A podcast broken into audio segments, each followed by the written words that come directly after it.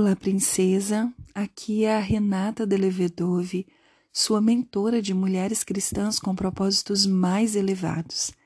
Nós estamos no De Frente para a Luz, um devocional bíblico que nos proporciona a honra de termos a presença da luz divina em nossos corações diariamente. Nós estamos fazendo a leitura do Evangelho de Jesus segundo escreveu Mateus, o discípulo dando continuidade no capítulo 26. Hoje faremos a leitura a partir do versículo 36. Estamos estudando sobre os momentos finais de Jesus antes da sua morte. Então, eu quero convidar você para unir o seu espírito ao Espírito Santo de Deus, imaginar cenas acontecendo enquanto você ouve a leitura da narrativa bíblica e que você seja completamente ministrada pelo Espírito Santo de Deus nesse momento. Vamos lá? Então Jesus foi com eles a um lugar chamado Getsemane e disse: Sentem-se aqui enquanto vou ali orar. Levou consigo Pedro e os dois filhos de Zebedeu e começou a ficar triste e angustiado. Minha alma está profundamente triste, a ponto de morrer, disse ele. Fiquem aqui e vigiem comigo. Ele avançou um pouco, curvou-se com o rosto no chão e orou: Meu Pai, se possível, afasta de mim este cálice. Contudo, que seja feita a tua vontade e não a minha. Depois, voltou aos discípulos e os encontrou dormindo. Vocês não puderam vigiar comigo nem por uma hora? disse ele a Pedro. Vigiem e orem para que não cedam à tentação, pois o espírito está disposto, mas a carne é fraca. Então os deixou pela segunda vez e orou: Meu Pai, se não for possível afastar de mim este cálice sem que eu o beba, faça-se a tua vontade. Quando voltou pela segunda vez, encontrou-os dormindo de novo, pois não conseguiam manter os olhos abertos. Foi orar pela terceira vez, dizendo novamente as mesmas coisas. Em seguida voltou aos discípulos e lhes disse: Como é que vocês ainda dormem e descansam? Vejam, chegou a hora. O filho do homem está para ser entregue nas mãos de pecadores. Levante-se e vamos. Meu traidor chegou. Enquanto Jesus ainda falava, Judas, um dos doze, chegou com uma grande multidão armada de espadas e pedaços de pau. Tinham sido enviados pelos principais sacerdotes e líderes do povo. O traidor havia combinado com eles um sinal. Vocês saberão a quem devem prender quando eu cumprimentar com um beijo. Então Judas veio diretamente a Jesus. Saudações, Rabi! exclamou ele e o beijou. Jesus disse: Amigo, faça de uma vez o que veio fazer. Então os outros agarraram Jesus e o prenderam. Um dos que estavam com Jesus puxou a espada e feriu o servo do sumo sacerdote, cortando-lhe a orelha. Guarde sua espada, disse Jesus. Os que usam a espada morrerão pela espada. Você não percebe que eu poderia pedir a meu Pai milhares de anjos para me proteger e ele os enviaria no mesmo instante? Se eu o fizesse, porém, como que se cumpririam as escrituras que descrevem o que é necessário que agora aconteça? Em seguida, Jesus disse à multidão: por acaso sou um revolucionário perigoso para que venham me prender com espadas e pedaços de pau? Por que não me prenderam no templo? Ali estive todos os dias ensinando, mas tudo isso está acontecendo para que se cumpram as palavras dos profetas registradas nas Escrituras. Nesse momento, todos os discípulos o abandonaram e fugiram. Então os que haviam prendido Jesus o levaram para a casa de Caifás, o sumo sacerdote, onde estavam reunidos os mestres da lei e os líderes do povo. Enquanto isso, Pedro seguia Jesus de longe, até chegar ao pátio do sumo sacerdote. Entrou ali, sentou-se com os guardas e esperou para ver o que aconteceria. Lá dentro, os principais sacerdotes e todo o conselho dos líderes do povo tentavam encontrar testemunhas que mentissem a respeito de Jesus para que pudessem condená-lo à morte. Embora muitos estivessem dispostos a dar falso testemunho, não puderam usar o depoimento de ninguém. Por fim, apresentaram-lhe apresentaram-se dois homens que declararam: Este homem disse: Sou capaz de destruir o templo de Deus e reconstruí-lo em três dias. Então o sumo sacerdote se levantou e disse a Jesus: Você não vai responder a essas acusações? O que tem a dizer em sua defesa? Jesus, porém, permaneceu calado.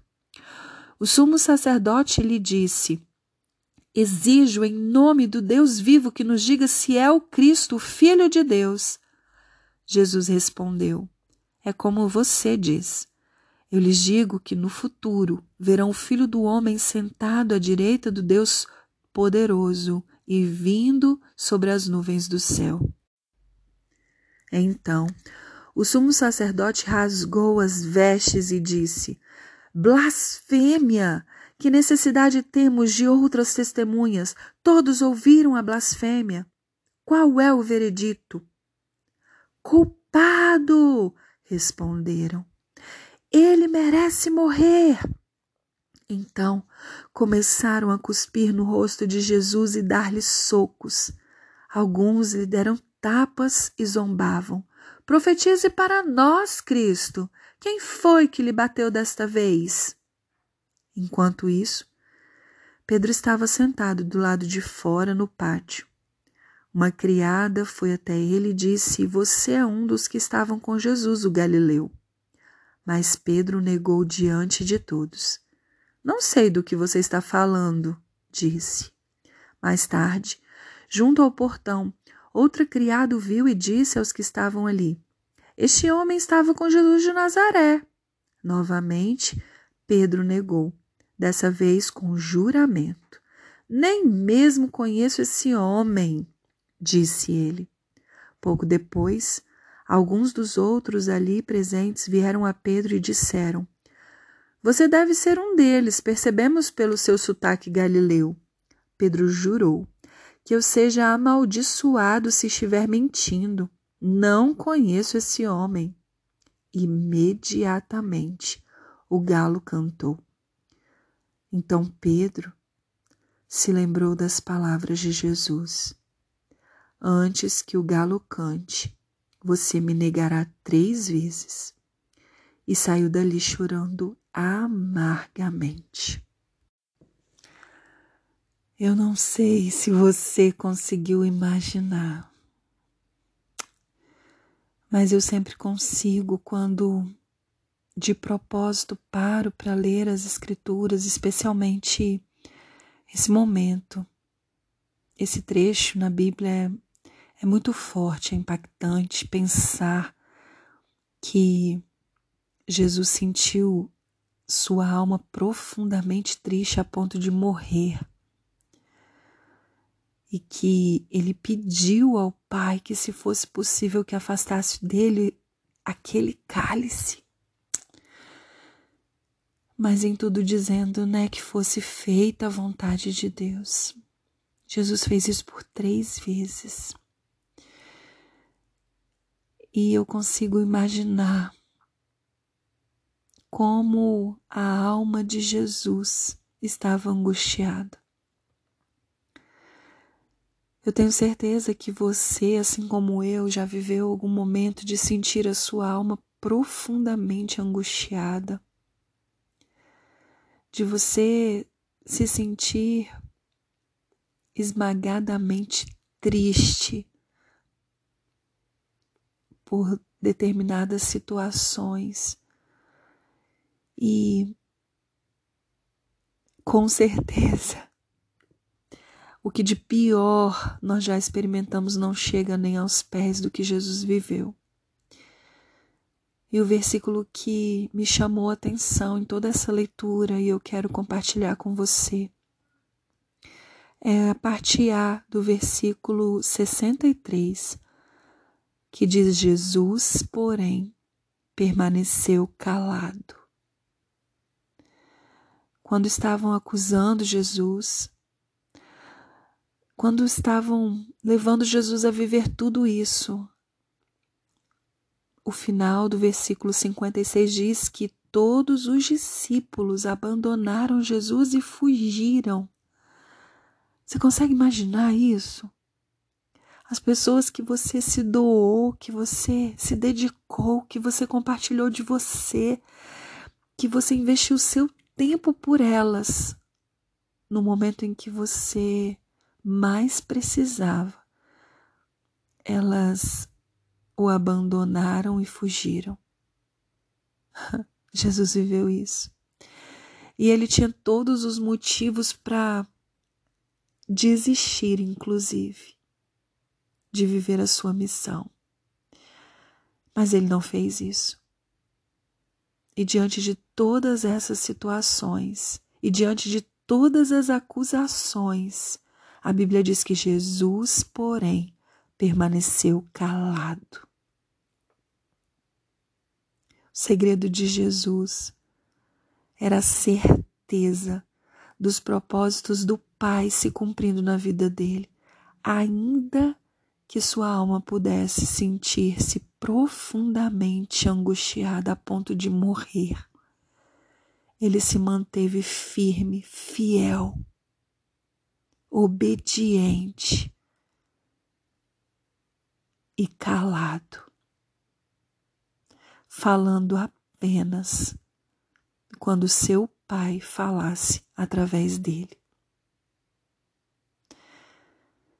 Que essa seja a nossa reflexão nesse dia, porque por mais que venhamos a enfrentar uma situação que nos deixe com a alma profundamente angustiada, com certeza não se equipara em nada ao que Jesus viveu e passou, e que possamos também nos posicionar da mesma forma que Jesus e diante de acusações que nós possamos permanecer caladas até que Deus fale por nós.